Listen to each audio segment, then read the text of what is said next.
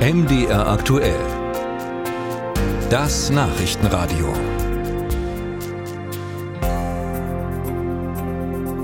Es ist jetzt eine Woche her, dass Sarah Wagenknecht ihre Pläne für eine neue Partei offiziell vorgestellt hat. Im Januar soll es soweit sein. Bis dahin will das sogenannte Bündnis Sarah Wagenknecht die nötigen Strukturen schaffen und Mitstreiter versammeln.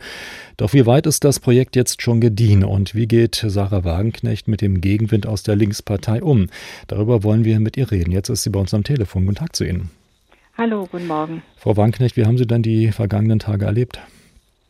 Ja, das waren natürlich schon turbulente und auch ein bisschen anstrengende Tage, aber vor allem waren es Tage, die mich unglaublich ermutigt haben, weil wir haben so viel Zuspruch bekommen, so viele Menschen, die uns geschrieben haben, vieles haben wir noch gar nicht sichten können. Also allein mein E-Mail-Fach ist mit mehreren tausend Mails geflutet worden und soweit ich das quer gucken konnte, fast alles Menschen, die gesagt haben, wir freuen uns, dass es jetzt losgeht, wir wollen mitmachen, wir wollen unterstützen. Also das, äh, das macht unglaublich Mut. Alles potenzielle Wähler oder gar neue Mitstreiter. Sie haben davon gesprochen, dass viele Sie unterstützen wollen. Wie ordnen Sie das ein? Ja, also es gibt auf der einen Seite Menschen, die schreiben, auch jetzt weiß ich endlich wieder, was ich wählen soll, wenn ihre Partei da ist und äh, die uns da also viel Glück und viel Erfolg wünschen. Aber es gibt auch viele tatsächlich, die sagen, dass sie eben uns auch aktiv unterstützen möchten vor Ort, in den Aufbau vor Ort sich einbringen möchten, ihre Fähigkeiten einbringen möchten. Da müssen wir jetzt auch erstmal um Verständnis bitten, dass wir das natürlich auch erstmal alles, äh, ja, das dauert ja, ehe man ganz viele tausend Menschen auch kontaktieren kann, ehe man antworten kann. Aber soweit meine Mitarbeiter durchgeguckt haben, war das eben fast alles positiv und äh, Zustimmung und Unterstützung und also fast, also so, dass ja. man sich wirklich freut. Fast Ganz alle. wenige, die äh, gab es natürlich auch. Also ich meine, es gibt immer ein paar Mails, wo man beschimpft wird, aber das war die absolute Minderheit. Was sind das für Beschimpfungen? Woher kommen die? Ach, das gab's immer. Also natürlich gibt's Menschen auch, die sagen, wir brauchen jetzt keine neue Partei. Oder es gibt auch immer wieder natürlich das alte Thema. Mir wird ja unterstellt, ich sei Putin nah und, und irgendwie Moskau hörig, was ja völliger Quatsch ist. Also ich bin für Frieden in der Ukraine und ich bin dafür, dass es dort endlich Verhandlungen gibt. Aber diese Klischees, die ja auch medial immer wiederholt wurden, die haben sich auch bei Menschen verankert, die dann sagen, ja, wir brauchen doch hier keine Putin-Partei oder so etwas. Aber wie gesagt, das sind ganz, ganz wenige. Also die meisten meisten sind positiv und was ich wirklich interessant finde, auch viele, die sagen, ja, sie haben früher sogar auch Ampelparteien gewählt, also jetzt noch bei der letzten Bundestagswahl eine der drei Parteien, die jetzt die Ampel bilden und sie sind so abgrundtief enttäuscht, dass sie wirklich jetzt froh sind, dass es da ein neues Angebot gibt. Kommt diese Kritik auch von Ihrer bisherigen politischen Heimat der Linken? Also es gibt, äh, das habe ich jetzt bei den Mails noch nicht so gesehen, aber es gibt natürlich mit linken Mitglieder, die sich gewünscht hätten, dass wir alle beisammen bleiben. Das verstehe ich ja auch. Es gibt ja auch viele Mitglieder, das ist ja, geht mir ja oder ging mir ja auch ein bisschen so. Natürlich hat man auch eine emotionale Bindung zu einer Partei, in der man sich sehr, sehr lange engagiert und dann ist es bitter, wenn das äh, so endet, äh, wie es jetzt geendet ist. Aber viel kam da eigentlich nicht. Also das waren eher die medialen Äußerungen, die ich natürlich zur Kenntnis genommen habe, wo uns dann unmoralisches äh, Verhalten vorgeworfen wurde. Aber ich habe nicht das Gefühl, dass das bei den Menschen draußen im Land äh, besonders viel Resonanz gefunden hat. Den Gegenwind, den Sie da erleben, den äh, sehen auch wir, kommt auch insbesondere aus den ostdeutschen Verbänden. Die Vorwürfe haben Sie schon angerissen, unverantwortlich, egoistisch. Ähm, schmerzen Sie solche Vorwürfe? Ja, also natürlich schmerzt das, zumal es teilweise ja auch von Mitstreitern kommt, mit denen ich ja lange Zeit, äh, zumindest teilweise gut zusammengearbeitet habe. Aber das Problem ist ja einfach, es ist ja nicht äh, durch die Parteispaltung die Linke jetzt irgendwie den Abgrund gerissen, sondern die Linke ist eben leider über all die Jahre immer schwächer geworden, weil das politische Angebot, das ihre, das die Parteispitze äh, vorgelegt hat, eben immer weniger Wähler überzeugt hat. Und ich hätte mir gewünscht, dass diejenigen, die sich jetzt so aufregen, vielleicht vorher versucht hätten, irgendwie die Linke neu aufzustellen, so dass es dann auch wieder eine attraktive und auch von den Wählern akzeptierte soziale Kraft entstanden wäre. Das war die Linke ja am Anfang mal, das muss man ja auch sagen. Aber heute ist sie das eben leider nicht mehr. Kritik, und das war ja für uns auch der mhm. Grund, jetzt zu starten. Die Kritik erzürnt sich auch vor allem daran, dass Sie und Ihre Getreuen ihre Bundestagsmandate behalten und zudem ähm, der linken Fraktion weiter angehören wollen. Wie passt das zusammen? Wie erklären Sie das? Ja, dass sie die Mandate behalten, da muss ich sagen, als im letzten Sommer der Parteivorstand beschlossen hat, ich soll mein Mandat zurückgeben, also das haben sie ja schon im Sommer äh, mich aufgefordert, da habe ich ganz viele Mails von Menschen bekommen, die mir gesagt haben, also wenn sie ihr Mandat abgeben, dann möchte ich meine Stimme zurück. Ich habe die Linke nicht zuletzt wegen ihnen gewählt. Und ich glaube schon, also da bin ich fest überzeugt, das, was wir, also das betrifft auch die anderen zehn Abgeordneten, was wir vertreten, äh, das ist schon etwas, warum viele die Linke gewählt haben. Insoweit sind Sie auf dem Ticket der Linken unterwegs gewesen bei diesem Mandat.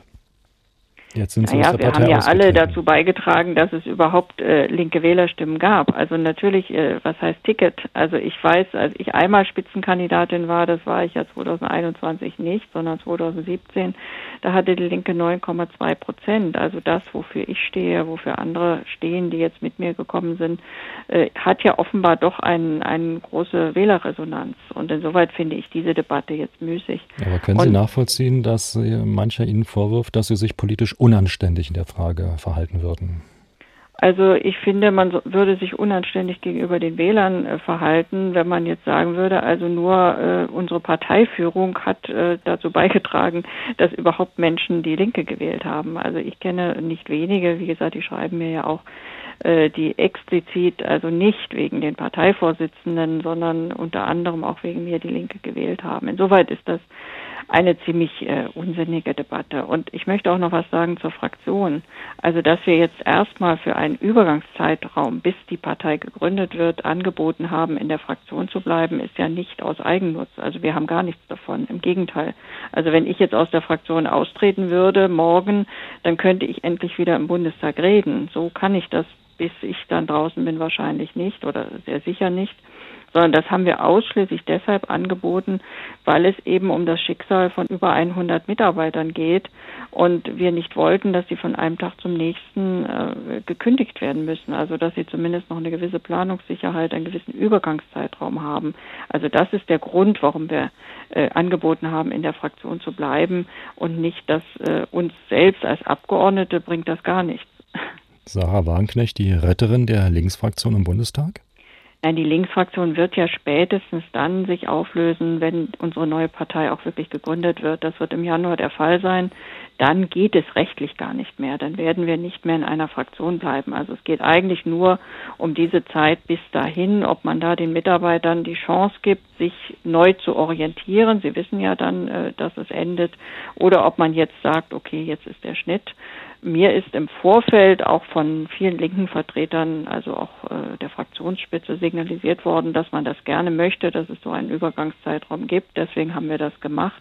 Wir hängen da aber nicht dran. Also wenn das nicht äh, gewollt wird, äh, dann wird das nicht so sein. Aber ich glaube, das alles sind Themen, die jetzt die meisten Menschen nicht so bewegen. Ich glaube, viele Menschen bewegt doch einfach, wie verändern wir unser Land, wie können wir eine bessere Politik erreichen, wie können wir es verhindern, dass so viele Menschen jetzt wirklich Angst haben, dass sie bei den hohen Preisen mit ihrem Einkommen nicht mehr über den Monat kommen. Wie kann man diese unsägliche Ampelpolitik wieder auf den Boden der Realität äh, zurückholen? Und äh, dafür ist unser Projekt gegründet worden.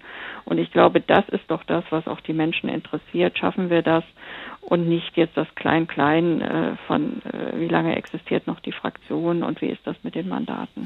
Eine Umfrage vom Wochenende sieht eine Sarah Wagenknecht-Partei, wie immer die dann heißen wird, bundesweit bei 14 Prozent. Ähm, das wäre das Niveau von SPD, von Grünen. Würden Sie sich da wohlfühlen? Ja, natürlich freuen uns diese Umfragen. Trotzdem muss man natürlich auf dem Teppich bleiben. Also die Partei ist noch nicht gegründet.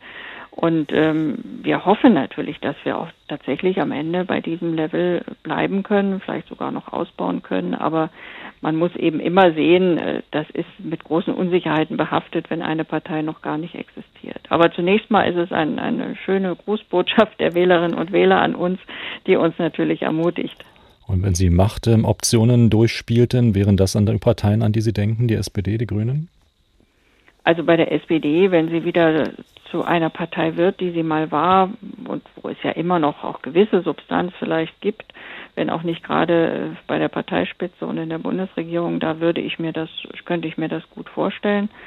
Bei den Grünen muss ich sagen, so wie sie heute aufgestellt sind, ist das eine elitäre, abgehobene Partei, die sich um soziale Belange überhaupt nicht schert und die selbst äh, zu ihrem ureigensten Anliegen, nämlich Klimaschutz, keine irgendwie soliden Konzepte hat. Also was wir erleben in der Bundesregierung ist ja Klimaaktivismus, aber da ist ja nichts durchdacht. Also man setzt auf extrem Strom, äh, äh, stromintensive Technologien, Elektroauto, Wärmepumpe. Man hat aber überhaupt keinen Plan, wo der Strom herkommt. Also das ist alles völlig undurchdacht und ehrlich gesagt, also die Grünen in ihrer heutigen Aufstellung, da schließe ich aus, dass wir da koalieren könnten. Wenn Sie aber verändern wollen und nach Bündnispartnern suchen, dann würden Ihnen jetzt schon die Optionen ausgehen oder an wen denken Sie da noch? Wohl kaum an die CDU, CSU?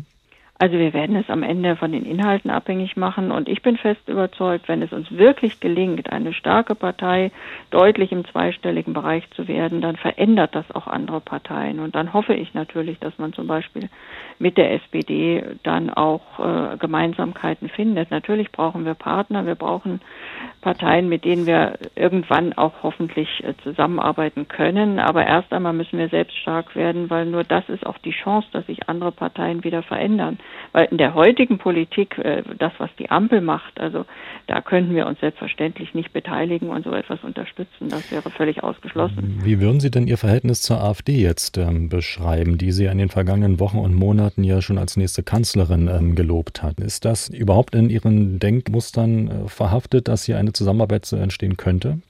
Also man hat ja jetzt deutlich gespürt oder auch gesehen an den Äußerungen von AfD-Funktionären, also äh, die vorherige Umarmung, äh, das Verhältnis hat sich deutlich abgekühlt. Also neuerdings werde ich ja da doch ziemlich stark beschimpft.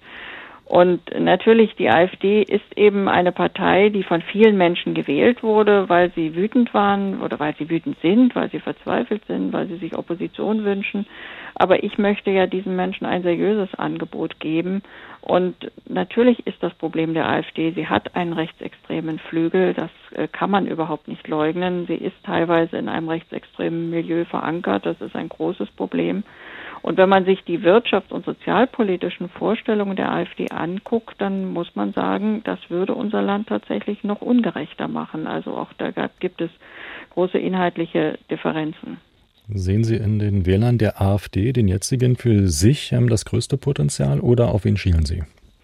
Also wir schielen äh, auf niemanden. Ich hoffe auch, ich schiele gar nicht, sondern äh, wir wollen natürlich viele Menschen erreichen, vor allem die Menschen, die sich eine vernünftige Politik, eine gerechte Politik in Deutschland wünschen, eine vernünftige Energiepolitik, eine Politik, die langfristig orientiert ist, die konzeptionell untersetzt ist und da sind natürlich einerseits die Menschen, ja, die jetzt aus Protest und auch aus Wut AfD gewählt haben. Es sind aber auch viele Menschen, die gar nicht mehr zur Wahl gehen, die, wo ich sehr hoffe, dass wir sie gewinnen können, auch überzeugen können, dass sich mit uns wirklich etwas in ihrem Sinne ändern würden würde. Aber es sind nach den Reaktionen, die ich bekomme, wie gesagt, sogar Ampelwähler, also Wähler von Parteien von SPD, äh, der FDP, vielleicht auch durchaus der Grünen. Ich meine, die haben ja früher auch mal für andere Inhalte gestanden, äh, die wir dort äh, erreichen können. Also ich glaube, das Spektrum ist relativ breit. Das ist zumindest das, was ich zurzeit auch merke in den Reaktionen. Also das ist wirklich aus sehr unterschiedlichen